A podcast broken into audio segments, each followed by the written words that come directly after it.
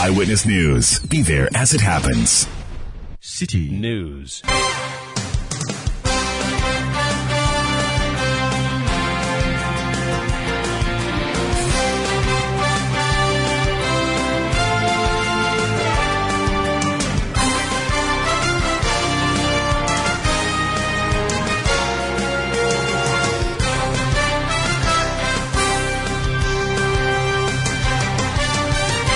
It's 1730 GMT. This is Eyewitness News on 97.3 Citi FM. I am Umaru Sanda Amadu.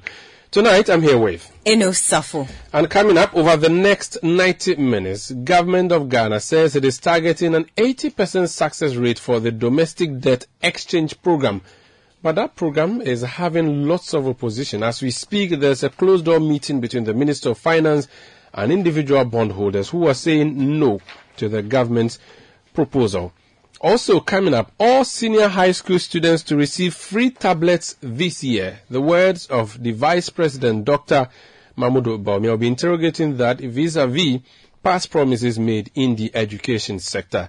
And later on Eyewitness News, the NDC sets May for the election of its flag bearer and parliamentary candidates. We have more on that if you stay with 97.3 Citi FM as we bring you eyewitness news. We also have business, and the latest headline would be Producer price inflation rate for December 2022 declines to 52.2%. That's Netili Neti. She'll be back in some 50 minutes from the business desk of Citi FM and Citi TV to give us details uh, in exactly what is happening in the world of business. Eyewitness News is live across Ghana on a number of affiliate stations, including Eagle 94.1 FM in Walewale, Westlink 88.1 FM in Lawra, Word FM 88.3 in Zuarungu, Dasuma 99.1 FM in Yendi. In Kpando, we are on Akpini Radio 96.7 FM. In Hohoe, we are on Heritage 107.3 FM. In the Ashanti region, in Kumasi, we are on Orange 107.9 FM. In the Bono region, we are on Greener 95.9 FM in Sunyani. In Takoradi, we are on a number of stations, including Premier 100.5 FM, Beach 105.5 FM, and Sky Power 93.5 FM. Do send us your reactions to the stories on WhatsApp 0549 986 996 0549 986 996. Alternatively, go on Facebook and drop your comments under the live feed as you watch. Eyewitness News is coming to you from Adabraka in Accra. My name is Umaru Sanda Amadu here with Eno Safo. Let's begin with a story that we already told you about, except that there's a new leg to that story. Two days ago, we brought you the story that the Public Utilities Regulatory Commission had approved for the Ghana Water Electricity Company of Ghana to increase the tariffs by some 30% and water a little over 8% this has been discussed, but there's a different leg that is coming up for consideration. The Institute for Energy Security says that the assumptions on energy mix generation for 2023 tariff, what that means is that how the PURC did the calculation to have arrived at what it arrived at is baseless. Nana Amoasi the seventh is executive director of the IES and he's joined us on the line. Nana, you're welcome to Eyewitness News. Um, tell us what analysis you did and how you came to this conclusion. Thanks for having me, Amaru. Um, let's let's start from this way. The PRC in the computation of the tariff we want to consider as part of the other factors, including the CD, depreciation, inflation, and the rest. We want to look at the source of fuel supply for the power plant we have two key power plants aside the renewables uh, sources. We have the thermal and we have the hydro. The thermal plant uses natural gas mainly um, for its power generation. We have only just one or two uh, power plants that may use fuel oil or um, heavy uh, crude oil or light crude oil. The other plants are hydro plants that basically uses water. And when we have more water uh, uh, or higher elevation for these uh, dams, it is able to generate more power. If you don't use the water, what then happens is you have to spill it. Spilling the excess water uh, will also cause some environmental damages and, of course, affect the communities downstream. You will remember that in 2019, in October 2019, the Bui power plant was forced to still its, uh, you know, dam because its elevation went close to the maximum level of 183 meters above sea level. At the beginning of that year, the water elevation in Bui was just around 177 meters. The beginning of this year, we have water elevation for Bui at 179 meters. It means that we have an improved elevation for Bui as compared to 2019, when in October 2019, we was forced to spill.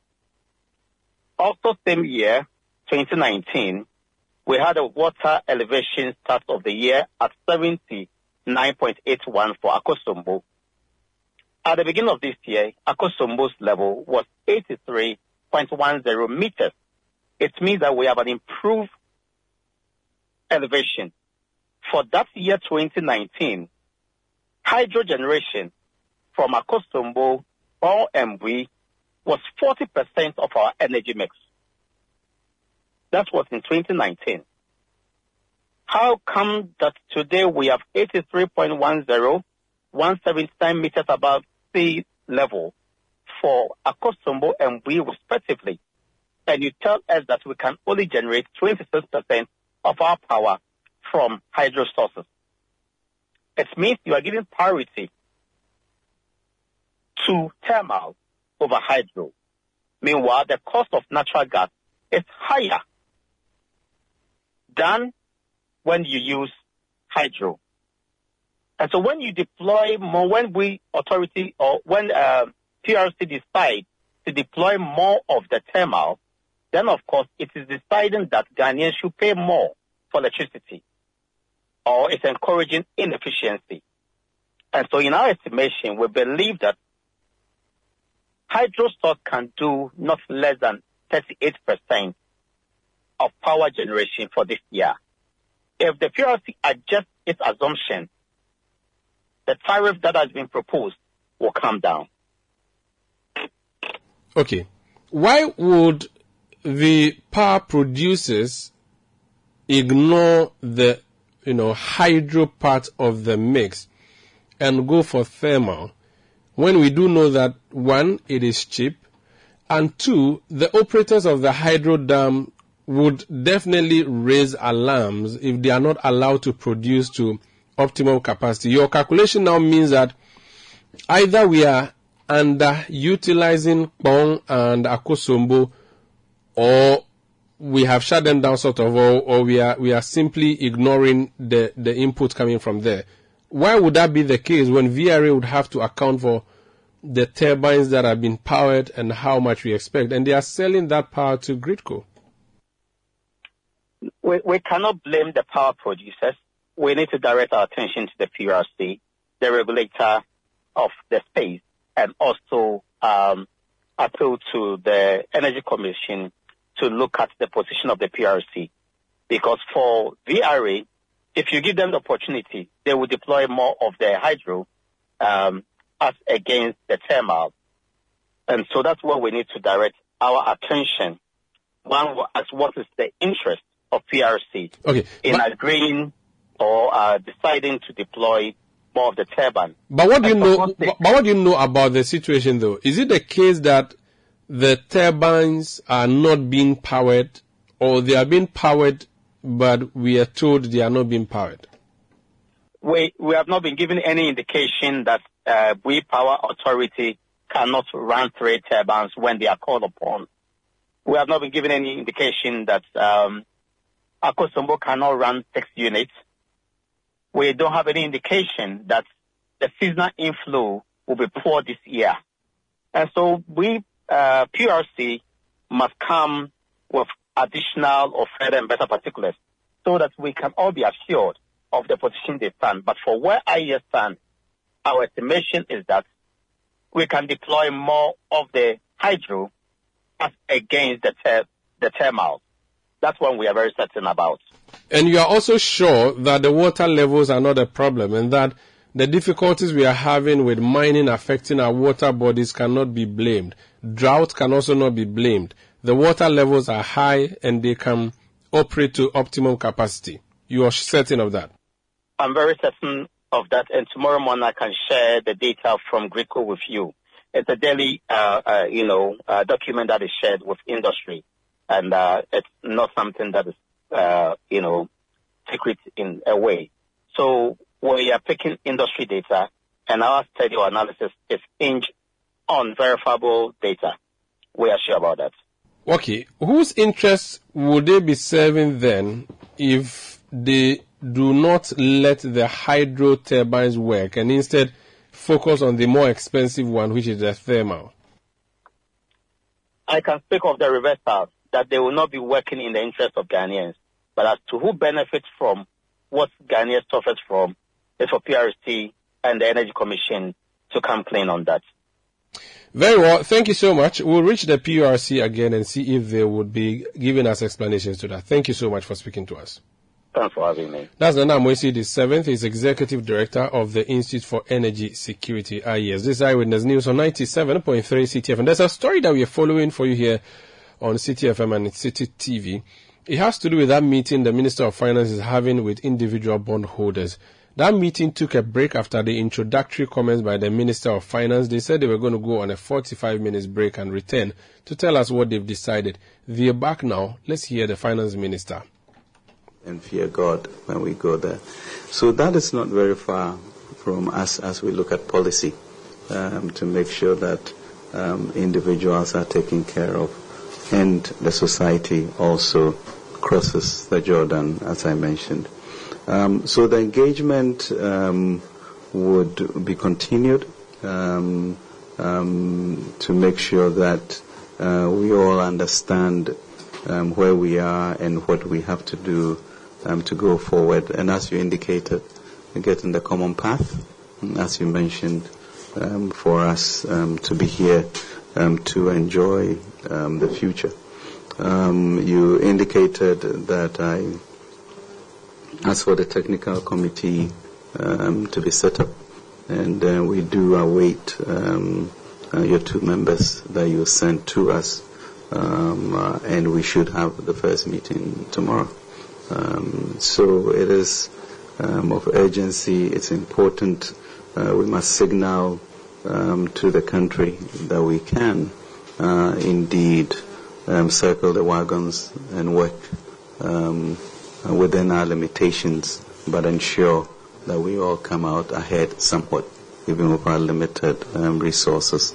Um, so once again, uh, let me emphasize um, that uh, indeed um, uh, the program that we have um, is voluntary.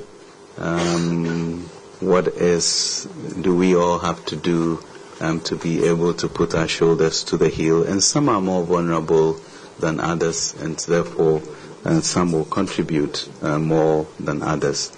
Uh, but we'll find a way to get a formula, you know, that protects um, the most vulnerable and ensures that uh, we still end up being able to secure um, an agreement um, with the fund uh, in a way in which we'll have an orderly um, adjustment um, to our macros, our physical, and build a stronger country.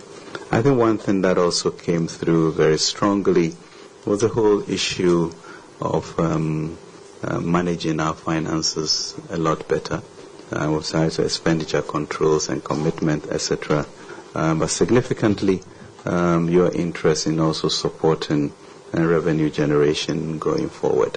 Um, so let me uh, really thank you uh, for this, and I think we can work together to have an orderly process um, and um, um, relieve us of the pyrotechnics in the game uh, and really in a very somber way uh, reflective of who we are as a society uh, be able to also show that once again Ghana is able to do it differently. I really appreciate your time here.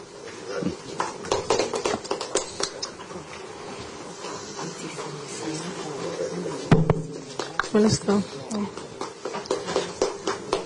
Before we leave, ladies and gentlemen, we started with prayer, so we'll end with a prayer, please. And the Honorable Deputy Minister, Honorable Abena Osei, will pray for us, please.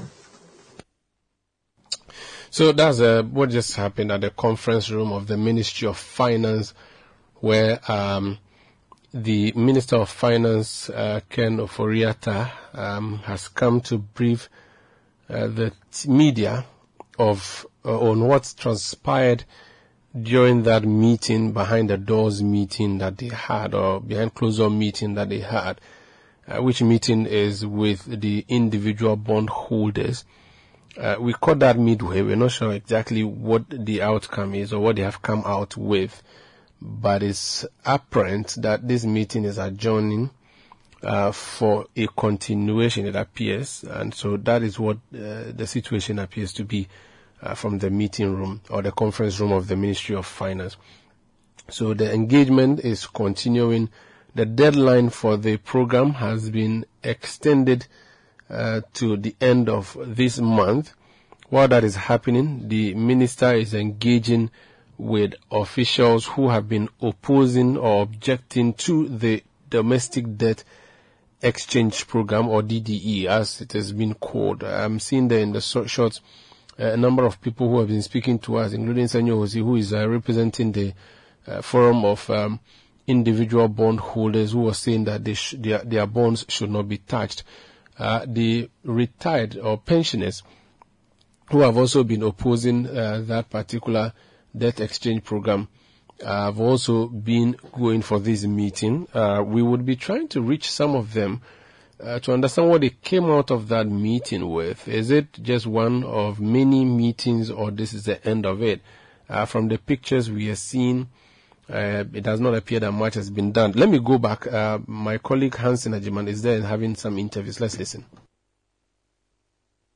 Contents of it is that the minister has agreed to set up a technical committee for us to look at how to find space in the budget so that individual bondholders will be absorb of this this uh, baby it's 143 in there. Uh, yes it's grants end. Yes, and that's why and they can choose hmm? not to give it to no, you. but that's so that is not certain. What is certain uh-huh. is our tax revenue ah, that we are didn't hear the word certain. Uh-huh. Yes, because so, that's, as uh-huh. for grants, it's at the prerogative uh-huh. of someone. Uh-huh. But you didn't use that word. That's why I said grants and that. I no, thought you thought the, the figure was wrong. The 75 million you quoted was the tax revenue that we we, uh, we generated in 2022. Yes, I have so the 96. Yes, you know, what you weren't clear. What you weren't clear was I didn't say grants are the discretion of oh, somebody. No, discretionary. Uh, but that's oh, you should know as a lawyer, you should no, know that. It's somebody's money. It's, it's the argument you have to make. You didn't grants, make that argument. Grants is somebody's money. It's not your money. You are not getting it, but that's not eh, what I heard. Eh, that's what I'm saying. My lawyer you friend. Eh, it. Uh, that's not what I heard. I had read the budget well, so I knew what I was you saying. You have read the budget. So there's nothing wrong with us correcting you saying no, that. you're not getting the tax revenue is 96 billion.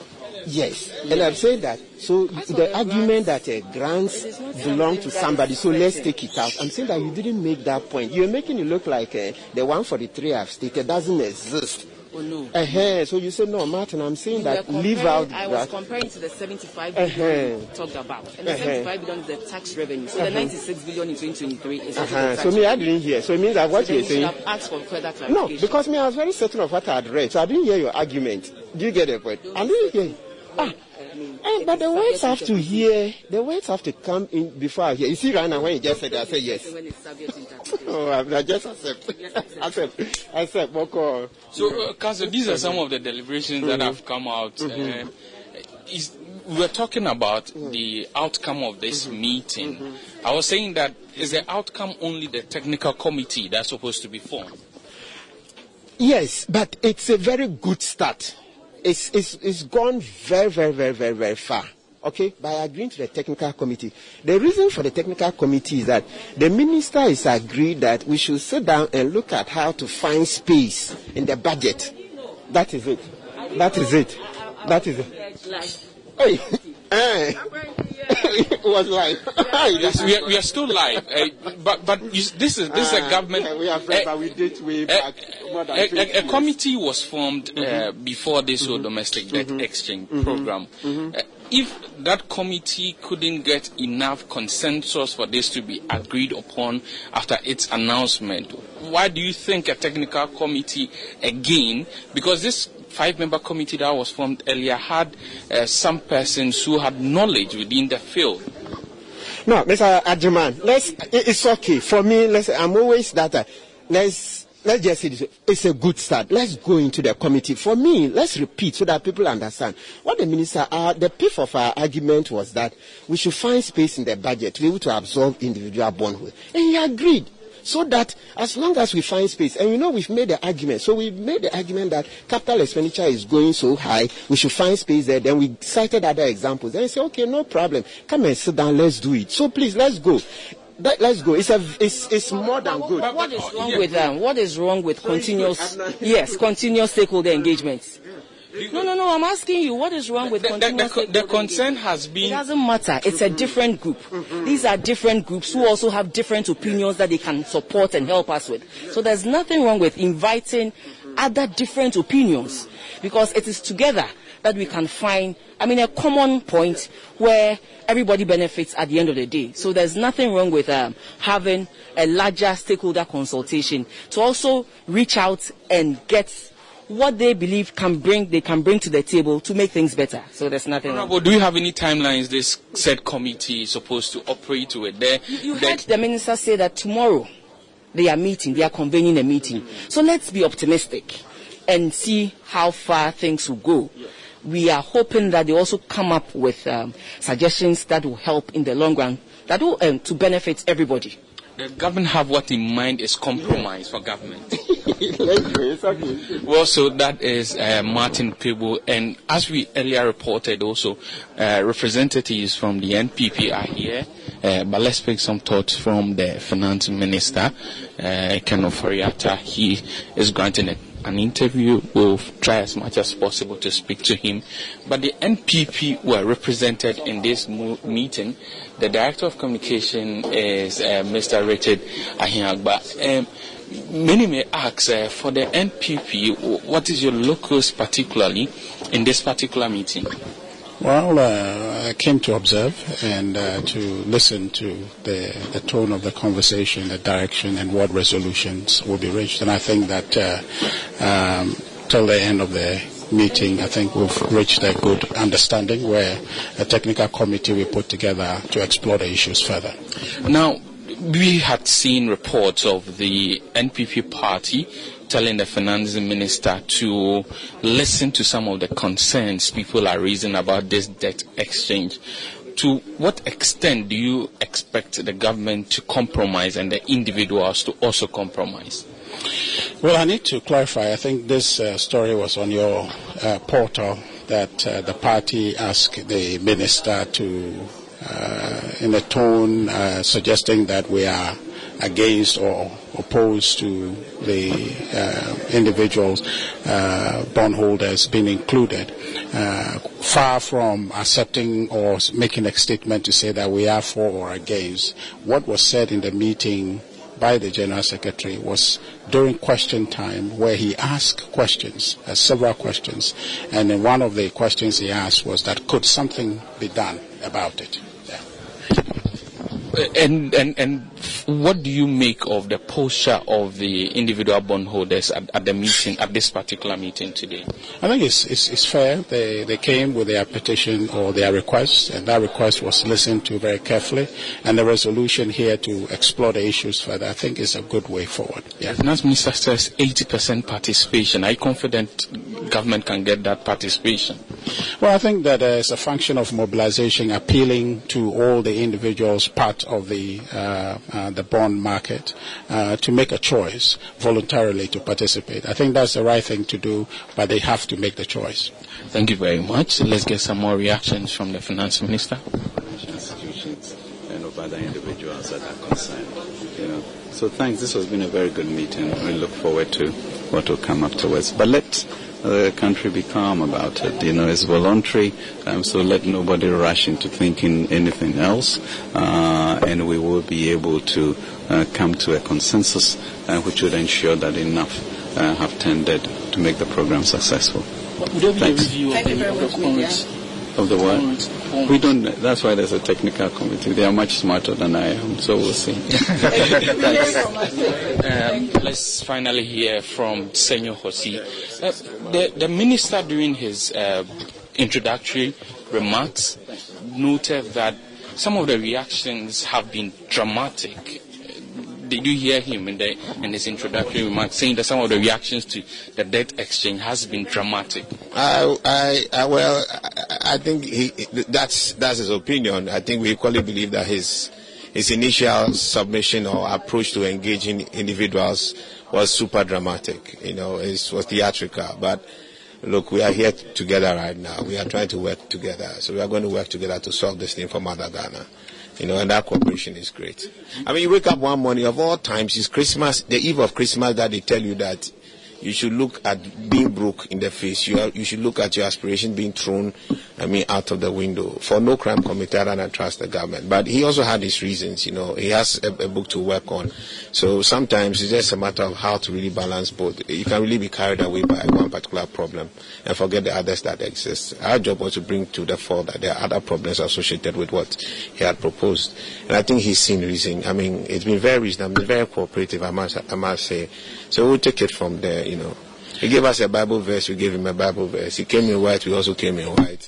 So it's um, it's a friendly affair, you know. Like he indicated, I, I know his place. We are friends. There should be no reason why we can't talk. We will solve this problem, but this problem is for the good people of Ghana.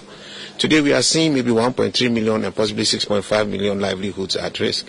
But we've forgotten that the rest of Ghanaians are also aspiring to be here you're also crushing the hope of they also being here. So practically, this has to do with every single Ghanaian. Your chance to win, your chance to thrive, your chance for your aspirations to be realized. We will work together to solve this. As the technical committee sits, uh, will there be a review of your stance? Review of our stance. Well, we have asked. Look, uh, those who don't really know me, uh, maybe I'll let you know, and you can probably speak about speak to my former constituents my policy positions are always thought through on a balanced scale. You always have to think about other people and look at what's functional. Like I told the minister, I own businesses that are negatively affected by it. I am an unemployed graduate. And as an unemployed graduate, if my businesses are negatively affected by it, it is a big deal. But considering the challenges he has at hand, have accepted and authorized my businesses to subject themselves to this DDE. My problem is that you can't extend that to individuals because the implications are catastrophic. You, if you put it at a bank, you have come up with some forbearances, financial stability fund. You are giving them options. There is no option for your hunger.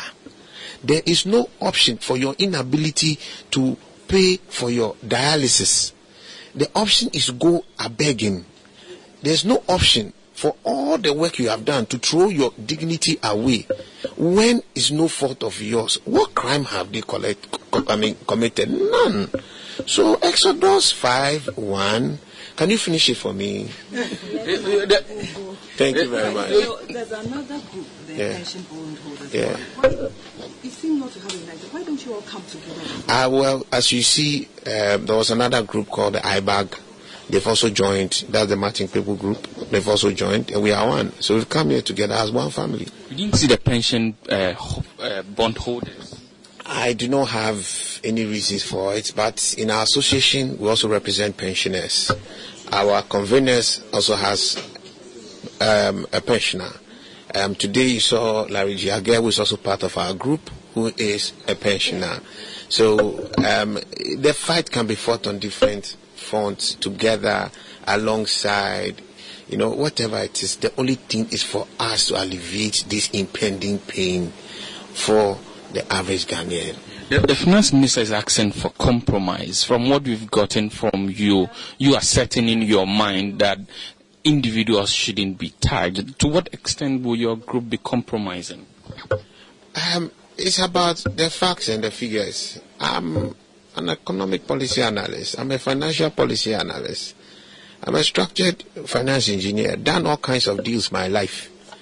So I've spent time to really think this through. It doesn't mean that alternative ideas may not be there. But at the end of the day, the call will not be mine. We can actually come up with great ideas. And we'll put it before the currently over 220 or 217,000 members that we currently have. I don't know the number by the time I get home. But you can see this matter has become an I-read matter. Sika Yemoja. Thank you very much. Thank you very much. So uh, that is Senyo Hosi. Uh, he's part of the conveners for the individual bond uh, holders.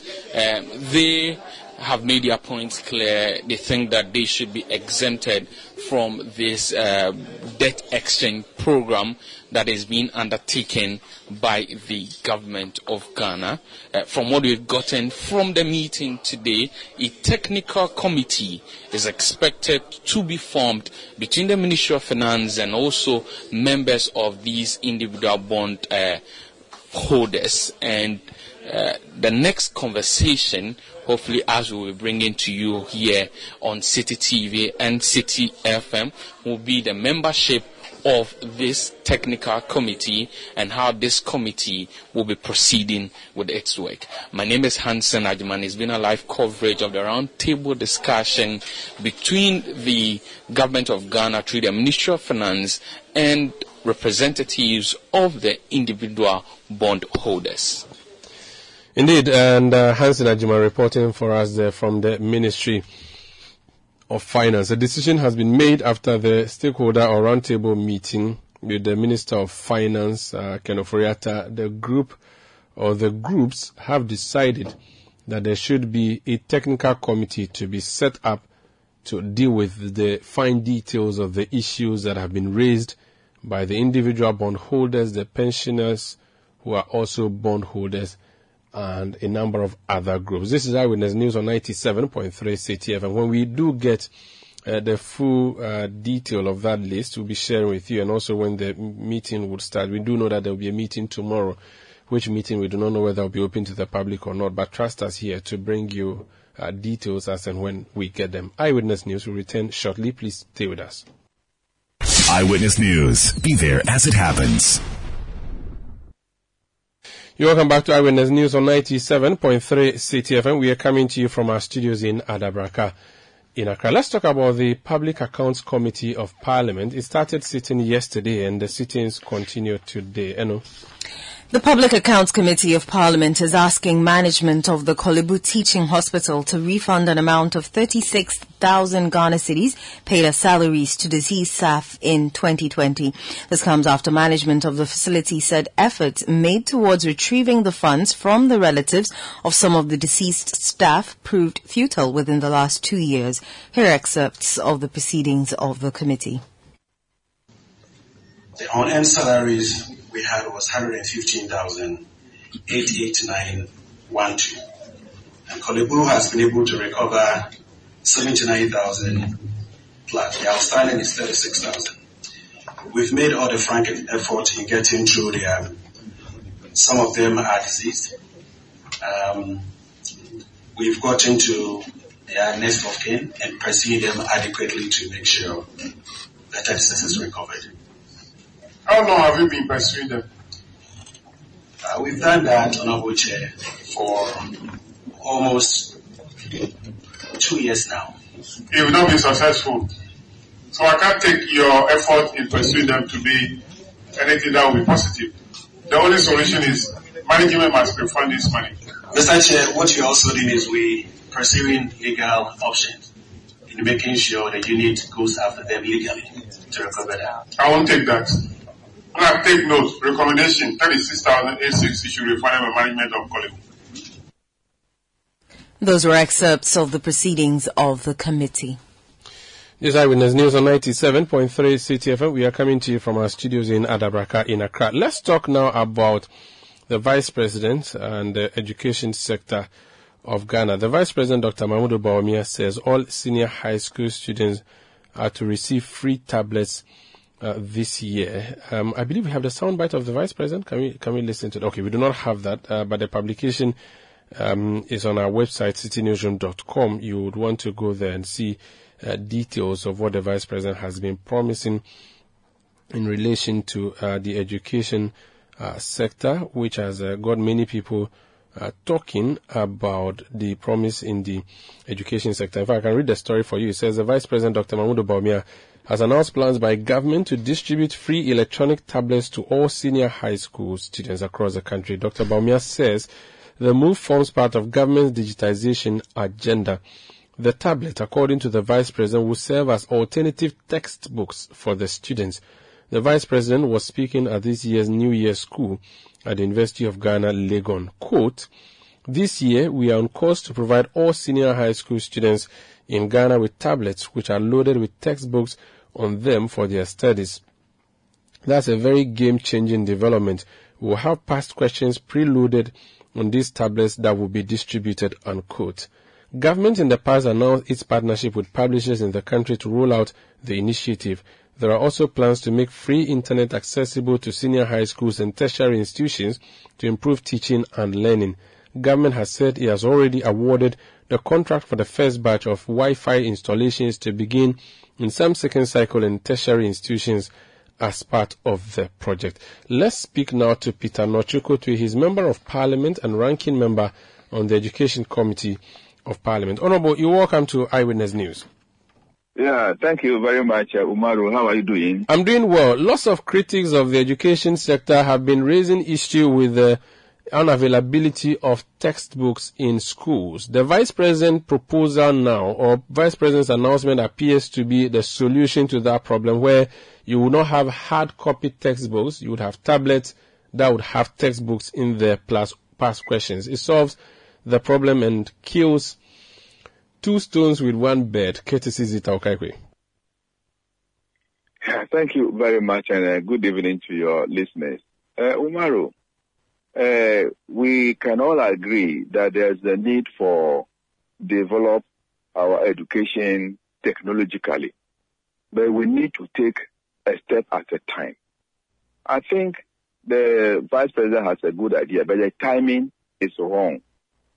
Uh, you look at uh, the supply of tablets. For two years now, we are in the third year.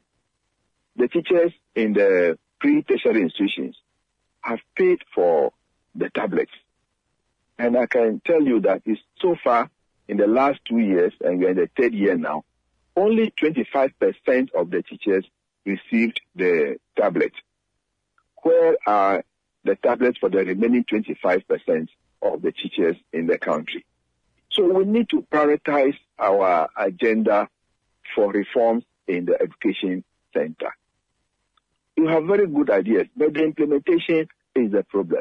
So let us finish with one program before we implement another. So the first question I'll ask the Vice President is, when are you going to supply the remaining 75% of pre-tertiary education teachers in the country with their tablets, for which they have paid? And government is even owing them 44 cedis refund because they had overpaid. So we have not done that. Now we are jumping to another one for about 1.2 million students in uh, the senior high schools. I don't think we are getting our things right.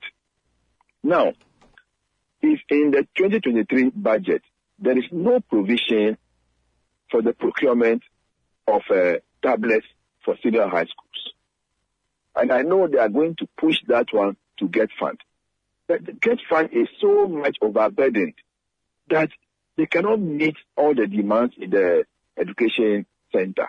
For 2022, Get Fund received only 39% of the approved allocation.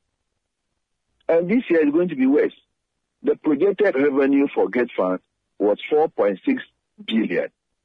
But they are going to receive just about 40%, which is 1.8 billion cedis.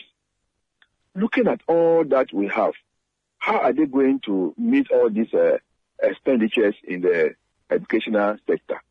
As we are talking, students in the senior high schools are hungry. Government, before the reopening of schools last week, have not supplied the schools with uh, food items. So the headmasters and headmistresses don't know what to do as far as the feeding of the students are concerned. So why don't we concentrate on how we get food for our students so that they can be fed. So that when they are not hungry, they can concentrate and learn.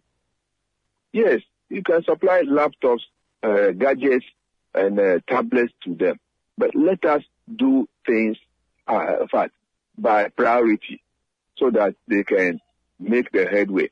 Now, the textbooks that they even printed for basic schools, they are yet to pay the uh, publishers, and they are crying because they went and took loans from uh, banks at the dollar rate. And look at the rate of the dollar now. They are going to run at a loss. So, fine, he has a good dream, but the dream is untimely. And I think we should go back to the drawing board. Let's meet the priorities of uh, the senior high school. The classrooms are overcrowded. The boarding houses are overcrowded. There are so many abandoned projects uh, which, when completed, can decongest the classrooms and the dormitories. We are not thinking of all those things. We are only thinking of something uh, that is uh, not going to help them immediately. If we have all these facilities, I think the students can concentrate and learn before we introduce them to these uh, gadgets or uh, laptops and uh, iPads, and then they will be able to cope. And in a hungry environment, how can you concentrate and be learning? Umaru, that is the problem we are facing in this country with uh, secondary education as a whole. When the NPP proposed or promised free senior high school, lots of critics said it was not doable, it was not going to happen. It has happened and essentially shamed the naysayers. Are you not sure that this naysaying that you are engaging in may be shamed and that they may well succeed in delivering on this promise? The issue is that it's not about naysayers. The issue is about proper implementation of the program. The senior high school, everybody agreed that it was a good program. But let us implement it in a way that the challenges will not be overwhelming. If you go to the senior high schools now, overcrowding is in the dormitories, overcrowding is in the uh, classrooms. Schools are not being given funds to run the schools. You see, and the government is owing a lot of uh, suppliers through the buffer stock, and they are not ready to supply food items to the schools again. So they feed the students anyhow, and they are always hungry. Are you are we sending the school there to suffer from uh, malnutrition? No. So we are saying that have your priorities right. The students are there. Let's feed them first, and then when everything is done, the environment is good for them. You are able to release funds to the schools so that they can take good care of the students. Then other things can follow. We are not saying it is not doable, but you are not doing it properly haphazardly. Anything that comes to your mind, you implement it, whether it will have any long-term effect or not. But I can tell you that it is only GETFund that is getting choked because everything they'll push it to GETFund. Teacher, teachers a laptop, they push it to GETFund.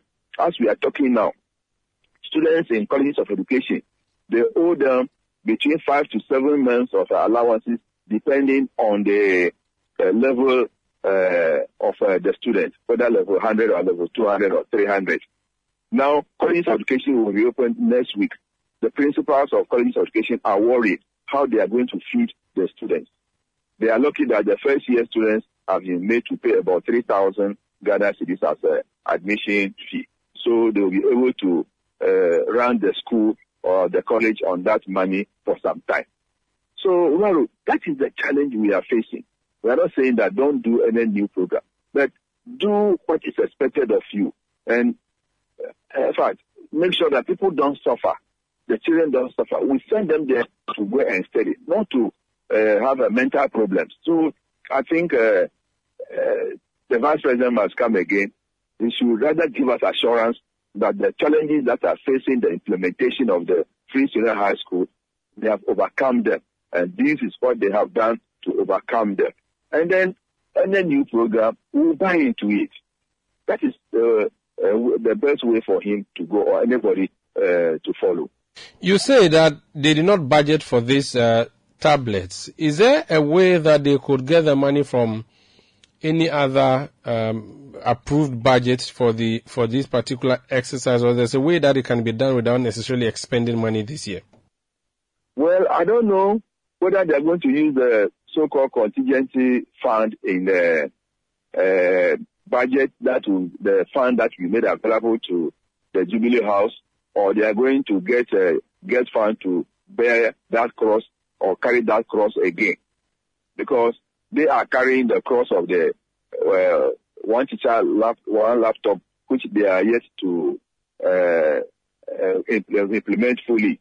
There are other things that GETFund is doing. They will not plan for it. Then to be imposed on them. Go and do it.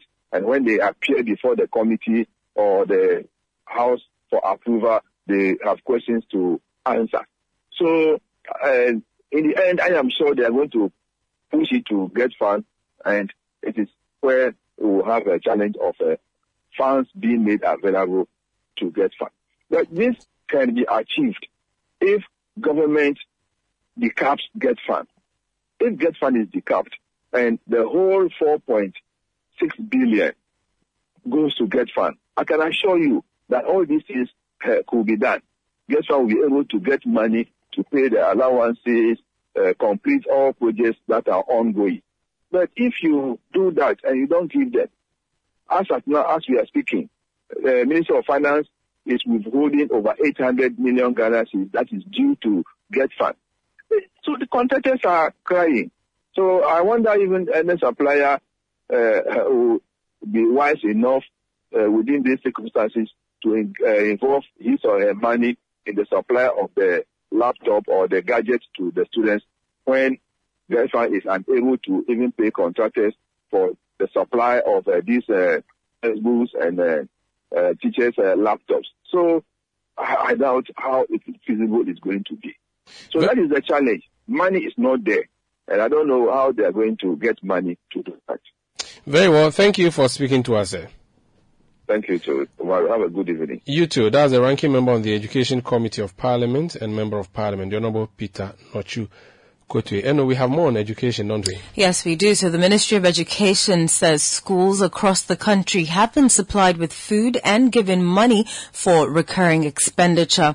The president of the Conference of Heads of Secondary Schools, Reverend Father Stephen Usu Sechere, in a Citi News interview, had said some schools are struggling to feed students due to inadequate food supply. However, when Citi News contacted the ministry, the public relations officer Kwasi Kwarteng said all schools have been supplied supplied with the food items to facilitate smooth running of the various institutions? There is nothing like feeding, and actually the money that is used to purchase uh, the the items such as the frozen items that you call perishables. Yes, the perishables. Those amounts, those ones, money has been released for that. Uh, and of course, the other complaint initially was the recurring uh, expenditure, the, the spendings or the expenditure on administrative and uh, managerial issues. Those ones who allocated has made to them. But of course, uh, plans are also far advanced to also make uh, subsequent releases to them. Uh, in terms of food, just last week, food were distributed across the country. Every school has been supplied. And so, unless, of course, we are able to pinpoint that uh, there is a specific challenge with a specific then quickly we intervene and uh, remedy the situation. Kwasi Kwarteng is the Public Relations Officer of the Ministry of Education. Away from education, the National Concerned Small Scale Miners Association of Ghana has given the government a two-week ultimatum to rid the country's forest reserves of Chinese nationals engaged in illegal mining. The association says the activities of the miners who are allegedly being protected by some government officials is destroying the landscape and reserves. In an interview with Citi News, the president of the association, Michael Kojo said they would take matters into their own hands if government fails to act on demand. As a matter of fact, if you should go to Denyan Forest Reserve, which is around Obuasi and Puniase Kubi area, you see a lot of these Chinese in the forest mining with impunity. They also went to the Papama Forest Reserves, which is around the uh, Numerso, Richakrom or Adreso to uh, Ota. We went there and we saw a lot of these Chinese mining uh, impunity, just destroying our water uh, bodies and our forest there. that is why we brought out this statement that, you know, when we voted for our president, you know, we handed over the sovereignty and then the protection of this country to him. So as a matter of urgency, we needed to protect this forest. And then what these Chinese people are engaging in is illegal because the Minister of Lands and Natural Resources has come out to declare all forest reserves in this country as a red zone. So why is it that these Chinese will be allowed to mine with impunity? That is how we are giving government uh, two weeks ultimatum to make sure he clear all these Chinese miscreants from these forest reserves. If he fails to do that, we would also have to go in and then get them out. Michael Kojo is the president of the National Concerned Small Scale Miners Association of Ghana. Let your voice be heard on Eyewitness News on Facebook at facebook.com forward slash citi 97.3, Twitter at twitter.com forward slash citi 973, and Instagram at instagram.com forward slash citi 973 with the hashtag Eyewitness News. Get the details. Every significant financial transaction, every market movement, and all the policies that affect your business. Citi Business News. Be informed. Time now for Citi Business News on Eyewitness News, powered by citibusinessnews.com. My name is Natalie Nete Ajahu. Let's settle for the details. Recent data from the Ghana Statistical Service indicates that the producer price inflation for the month of December 2022 fell to 52.3% from the 78% recorded in November 2022. The monthly change rate was negative 13.3%, indicating the rate of inflation slowed down during the month under review. The PPI for the industry, less construction, decreased to 65.7% in December 2022 from 94.3% in November 2022. The rates in the construction sector also decreased to 22.1% from the 26.6% in November 2022. The inflation in the construction of building sector decreased by 22 percentage points over the November 2022 rate of 100.2% to 78% in December 2022. The Association of Oil Marketing Companies says although it supports government's gold for oil policy, it doubts it would be able to bring reduction in the price of fuel at the pumps. The government introduced the policy as part of efforts to mitigate the rising cost of fuel in the country and has already taken receipts of its first tranche of about 40,000 metric tons of fuel. Speaking to Citi Business News on the sidelines of the swearing in and inauguration of the newly AOMC elected Board of Governors, CEO of the association, Kweku Agyemang-Duah, stated that the gold for oil policy will lead to some market stability by addressing the fluctuations caused by the demand for forex. Anytime somebody brings an idea, it's good to look at it. Look at it very well.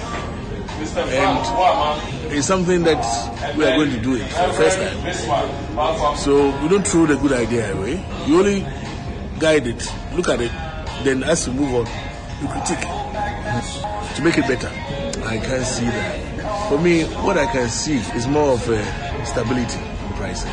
The reduction, you know, where, where, where market price of fuel is the same. You know, if somebody goes down as a discount, and you remember, some people, that's their forte. That's where they make their money. Uh, but in terms of stability, that's I, can, I think we can have that because it's like you dealing with a particular trader. Consistency will be there. But we know also that if you got competing traders, you also you can also have a better deal. You know, so it's between that one and being the uh, monopolistic one. So it depends on how hard you bargain and the kind of what you can give. At least a better trade. So it depends on the dynamics. It's not something you can just say that. Kweku Agyemang-Duah is the Chief Executive Officer of the Association of Oil Marketing Companies. An economist, Professor Peter Quartey, is urging the government to set up a fund which will cushion individual bondholders who will lose their funds as a result of the domestic debt exchange program. Despite various concerns from groups such as the individual bondholders about the program, government says it is targeting an 80% participation to help the government progress with plans to restructure the economy. Speaking to Citi Business News, Professor Peter Quartey said the individual bondholders may reconsider their position if government assures them of financial cushioning in the aftermath of the haircuts. What I find puzzling is that for the banks, there is a fund that is going to be created. So banks that suffer as a result of the debt exchange can then apply to the fund and get some relief or respite. What about the individual bondholders? There is nothing at all. In the days of the structural reforms, the days of FinSAP, we managed to provide what they call the program to mitigate PAMSCA, the program to mitigate the social cost of adjustment. So people who suffered during the period were, in a way, given a human face. In this debt exchange program, I don't see any option for individual bondholders who are not going to survive, who are going to struggle to resort to. So I believe all of this have to be incorporated so that we can move on with the process. Hmm. Everything we do have to back by figures. If we say we are going to pay uh, 10% coupon rate on the bond instead of zero, what will be the effect? You know, have this dialogue with them, show them the figures, show them, uh, let them understand where we find ourselves. Because if the system goes down, if the economy goes down, the likelihood that the bondholders will not get anything is also very high. Professor Peter Quartey is an economist. The Ghana Investments Promotion Center is urging stakeholders within the trade and industry sector to prioritize investments in the Ghanaian space. The Investment Center explains that the country cannot maximize its economic fortunes without significant investment push. Speaking at the third Malta Ghana Business Forum in Accra, the Deputy Chief Executive of the Ghana Investments Promotion Center, Yao Amoateng Afriyie, assured investors of government support to the private sector. We can't recover without an investment led approach, which is why GIPC is leading uh, that uh, charge through the Ghana CARES Obaatan Pa project, through the 10 point industrialization uh, agenda, which has been set out by the Ministry of Trade. And we believe that foreign direct investment will augment our, our efforts uh, to recover, at least in the near term. But It is a complex global environment. We, we will not shy away from that. We have had a very difficult uh, three, four years. We were growing at averagely 7%, and of course, the ravages of the COVID-19 pandemic is obvious. And just when we were rebounding uh, from a post-COVID environment, we all know what happened. And as I've stated in my remarks, we are in a precarious geopolitical environment which has enormous ramifications for economies such as ours. And you know that we are currently embarked on an IMF program, and let's hasten cautiously. But beyond foreign direct investment, we are also mindful that there is a lot of activity from local investors. The Ghanaians are investing more in Ghana, and GIPC, which is the body responsible for mobilizing not just foreign direct investment, but also local direct investment, want to encourage more local direct investments into the near term. Yao Amoateng Afriyie is the Deputy Chief Executive Officer of the Ghana Investments Promotion Center.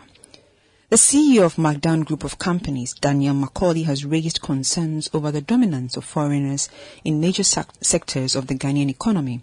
This, he says, is a stumbling block to the development and industrialization agenda of the country. Speaking at the 74th Annual New Year School Conference at the University of Ghana, Mr. McKorley stressed the need for indigenous businesses to take center stage in all major industries of the economy if Ghana is to thrive under the African Continental Free Trade Area Agreement. In the United States, we're controlled by Americans. Four or five indigenous companies in Japan build the whole of Japan. Now, let's look at Ghana. Ghanaian businessmen don't control any sector of this country. Rather, we contribute. All sectors in Ghana are controlled by foreigners.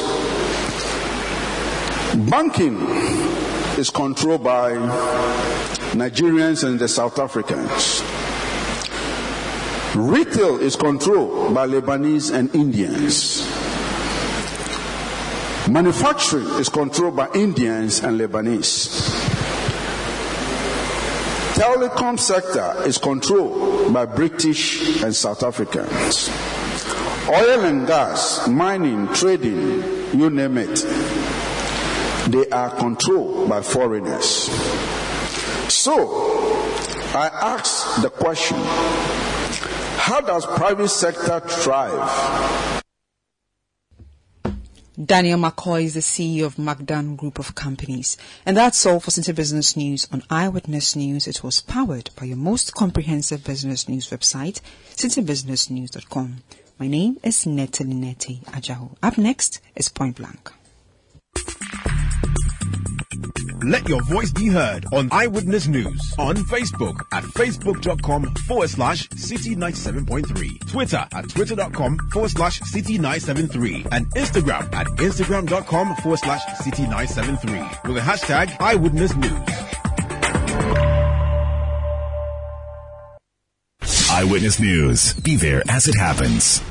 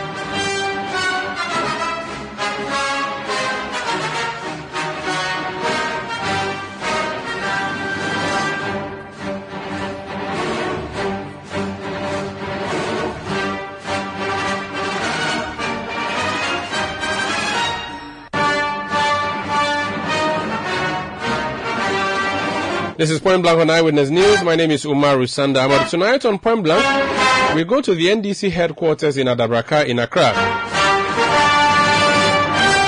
The General Secretary of the party, Fifi Fiavi Kwetey, has been addressing the media on the party's plans to elect a flag bearer and parliamentary candidates. The party has set May for that election. But there have been also announcements that other announcements that have been made. So let's listen now to what the General Secretary of the NDC has been saying.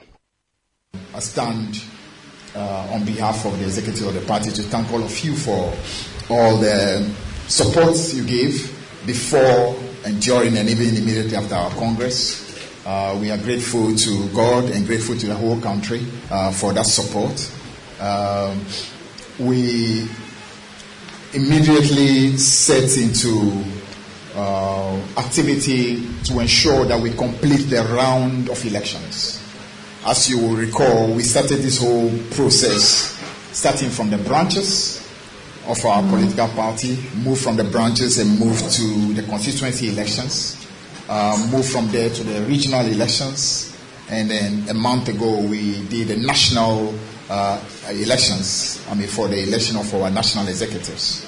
Uh, we still have uh, two more in order to be able to bring uh, the journey to a completion and set us uh, in readiness towards uh, moving finally towards the national elections that will be due on December 7, 2024.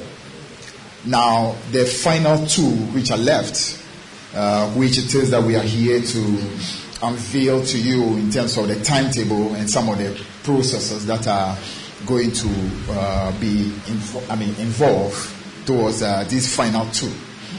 Now, the first one is going to be the parliamentary elections, and the second one is going to be the presidential elections. Now, we will begin uh, with the parliamentary elections and let you know exactly the processes um, that are going to be involved in uh, coming with the choices of our parliamentary candidates across the 275 plus one constituencies. Because as far as we are concerned, we uh, make provision also for SALL, uh, the Guan, Guan enclave, to ensure that we make preparation towards all that. Now, so beginning with the parliamentary uh, guidelines.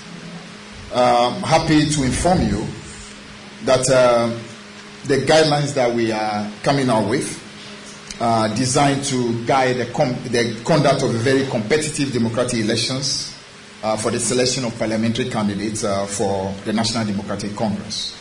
And this is in line with the provisions of the 1992 Constitution and Article 41 of the NDC Constitution. Now, the purpose of these guidelines is to ensure free, fair, credible, and transparent elections of parliamentary candidates to represent the NDC in the 2024 general elections at the constituency level. Now, so the election of the parliamentary candidate for every constituency, uh, I'm happy to inform you, shall be held on Saturday, the 13th of May, 2023, in accordance with Article 41 of the NDC Constitution. So I take that again. The parliamentary primaries for the NDC shall be held on Saturday, May 13th, in accordance with Article 41 of the NDC Constitution. Now, in terms of the venues, the election of parliamentary candidates shall be held at a venue within the constituency, as determined by the Constituency Executive Committee in consultation with the Regional Executive Committee in all the regions. So the venues are going to be within the constituencies. It's not going to be coming together at a venue in Accra as we saw in our National Congress. No. Each constituency will have a venue, and that venue is going to be determined by the Constituency Executive Committee in consultation with the Regional Executive Committee in each region. Now, let's talk a little about the qualifications. Now, a person desirous of contesting for the position of parliamentary candidate of the NDC in any constituency shall one be a citizen of Ghana who has attained the age of 21 years or, above. Two, be a card bearing member of the party in good standing who has paid his or a party membership dues in full and here we specifically expect that you are going to have to have paid over a period of four years. Three, be an active member of a branch of the party in the constituency for, the, for not less than four years immediately preceding the date of filing of, of his or her nomination, except as otherwise determined by the Functional Executive Committee or except the person is a member of a foreign or external branch of the party. So these are uh, the critical uh, ones. There are two more. Five, the person should not be a member of any other political party. So that goes without saying. You must be exclusively a member of our party.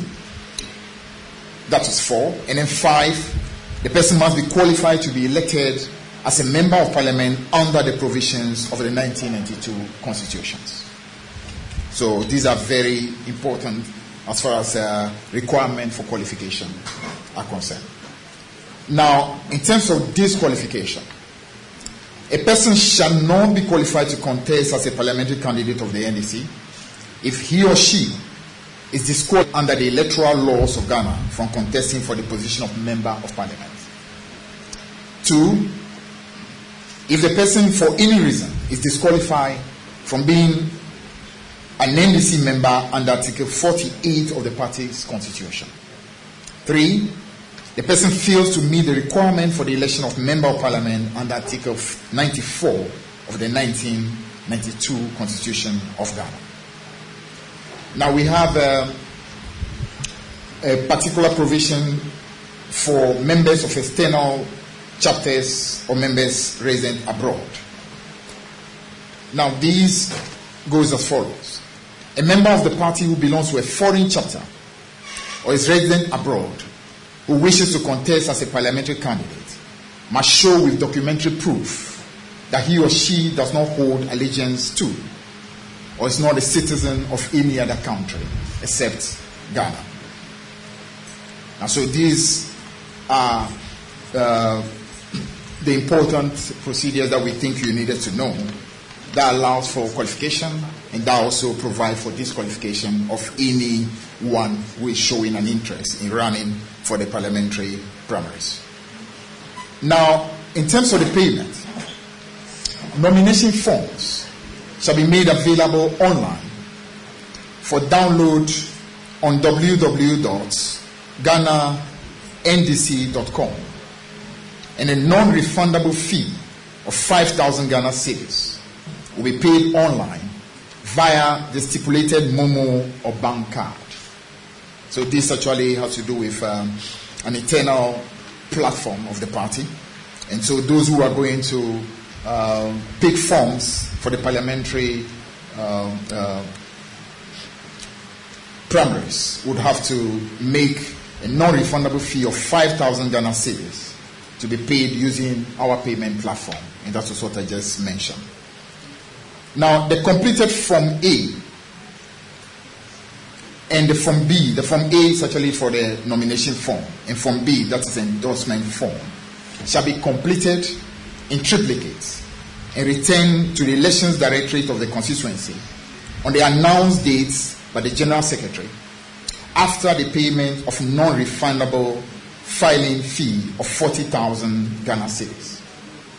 40,000 Ghana cedis. So this will be a non-refundable filing fee.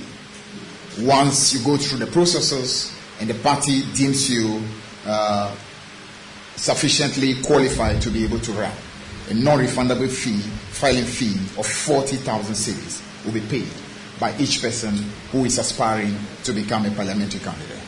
But we, as in line with our democratic, social democratic philosophy, we also have a provision that is made for female candidates and persons with disability. And these two categories, that's female candidates and persons with disabilities, shall pay 50% of the approved fee. So that's actually in line with our commitment uh, towards uh, uh, the, the gender, in terms of gender balance, and also encouraging uh, people with disability to be able to run without having to be subjected to the same uh, nomination fee as the normal, as other, other candidates uh, have to go through. Now, let me just walk you through quickly the detailed timetable. The detailed timetable. And so, this timetable for the parliamentary elections. As I mentioned already, the election itself will happen on Saturday, the 13th of May, 2023. Now, the opening of nominations. The opening of nominations will be on Monday, the 22nd, and that will be for a period of three days. So, Monday, the 22nd of February, 2023, up to 24th of February, 2023. So, opening of nominations will be between the period 22nd February to 24th of February. Submission of forms that's uh, for the filing of nomination, will be done between 20th March 2023 to 22nd of March 2023. So that will be for the submission of forms. After you have picked your nomination and gone through the whole procedure, you'll be expected to submit your forms in the period within a period of three days. That's Monday, the 20th of March 2023 up to 22nd of March 2023. Then there's a period for vetting, which all these uh, uh, aspiring parliamentary candidates will have to go through a period of vetting. And that period is going to be between 27th of March to 29th of March. Then you have a period for appeal to allow for processes for candidates that may have issues that they want to make an appeal after the vetting if there are issues with them they are granted a period to make the appeal, and that will be between 30th of March to 6th of April. So 30th of, 30th of March 2023 to 6th of April 2023. And then, as I mentioned earlier, the main election would happen on May the 13th. That's Saturday, May the 13th, 2023. I highlight a, a final part, then we move to the presidential guidelines.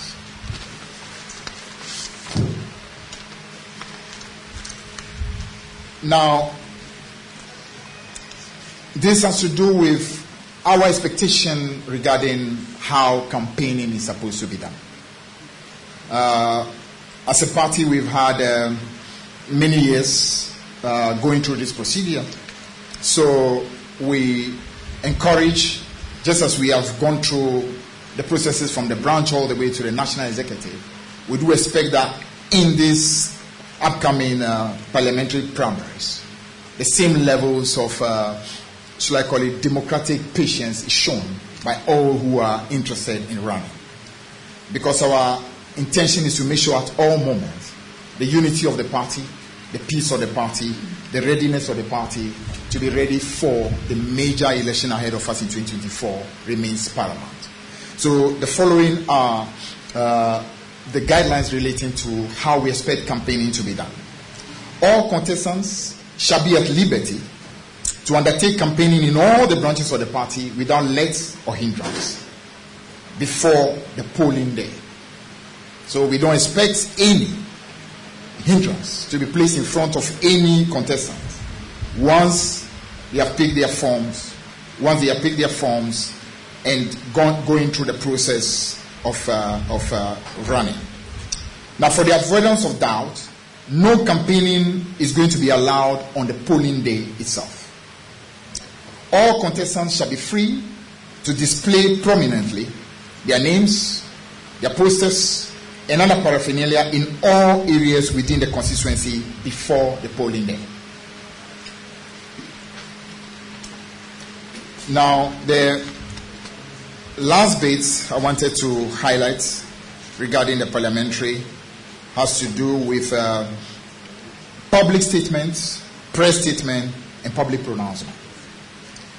Now, no organ, institution, branch, or structure of the party shall issue any public or press statement in support of any of the contestants. Now, for the avoidance of doubt, what it is we intend to have is this no party executive, whether at the national level, at the regional level, or at the constituency level, or any member of any organ of the party, shall issue any public statement or make any public pronouncement which have the effects of committing the support of the whole of that organ or institution or branch or structure of the party to any contestants. Now, so what it is we're saying here is that we do not, for example, expect the general secretary of the party to make an announcement, for example, to say that all the functional executives for the NDC are in support of one particular parliamentary candidate.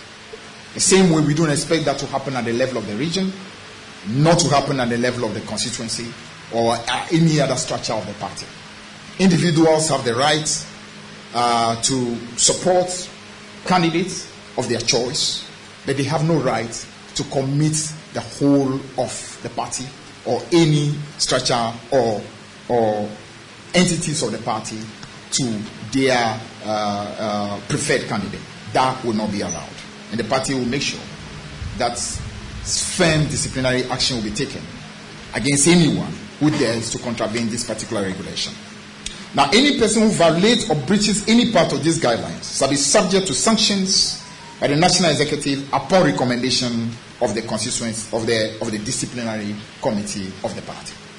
Now, so broadly, these have to do with the parliamentary guidelines that I've just walked you through. So effectively, what we've done is to state the dates that we are going to have our parliamentary primaries, and then the timetable that leads to that, uh, what the qualifications are, what the uh, um, uh, I mean disqualification, disqualification is going to be, and the amount that uh, each uh, uh, contestant is expected to be able to pay by way of picking the form and also filing filing of the nominations. Now, so quickly move on to the presidential. The presidential. Now, the, these particular regulations uh, regarding the conduct of the presidential primaries of our party are again made in accordance with Article 41 and 42 of our Constitution and are designed to ensure the conduct of free, fair, and transparent elections for a presidential candidate for the NDC for the 2024 general elections. Now, the election of the presidential candidate shall be held on Saturday, the 13th of May, 2023. So effectively, our intention is to make sure that we have the presidential and the parliamentary primaries on the same date. So the two elections are going to be held on the same date. That will be Saturday, the 13th of May, 2023. Now, this is going to be done at voting centers in all 276 constituencies of the NDC, which includes the South Guan catchment area. The national headquarters of the NDC shall constitute an additional voting center for all delegates from external branches of the party. Now, here again, let me quickly walk you through the timetable. And uh, effectively, it's an alignment of timetable. So we're going to basically have the same uh, uh, timetable for the for the presidential elections as well, primaries as well. So the opening of nominations will be between the 22nd February 2023 to the 24th of February 2023. Submission of forms and filing of nomination will be between 20th of March 2023 to the 22nd of March 2023. Vetting will be between 27th of March to 29th of March 2023. Appeal is going to be allowed between the period of 30th of March to 6th of April. And the, and the primaries, the presidential primaries, as I mentioned earlier, will happen on Saturday, the 13th of May, 2023. Fifi Fiavi Kwetey, General Secretary of the National Democratic Congress, outlining the party's electoral calendar. So if you're a member of the uh, Yezu party and you have the appropriate accreditation to vote, then prepare to vote for your parliamentary candidate and your presidential candidate on the 13th of May 2023. That will be it for Eyewitness News tonight. My name is Umaru Sanda Amadu. Production by Bevlin London with support from Zoe Abubedu Ado and Fred Tete Jabano. Technical support came through from Daniel Squashi. Edwin Kwakofi was taking care of the new media staff for us. Citi News. We speak first. Reach our hotline on 0302 224959 and get interactive on Facebook, Citi 97.3 FM and on Twitter at Citi 973.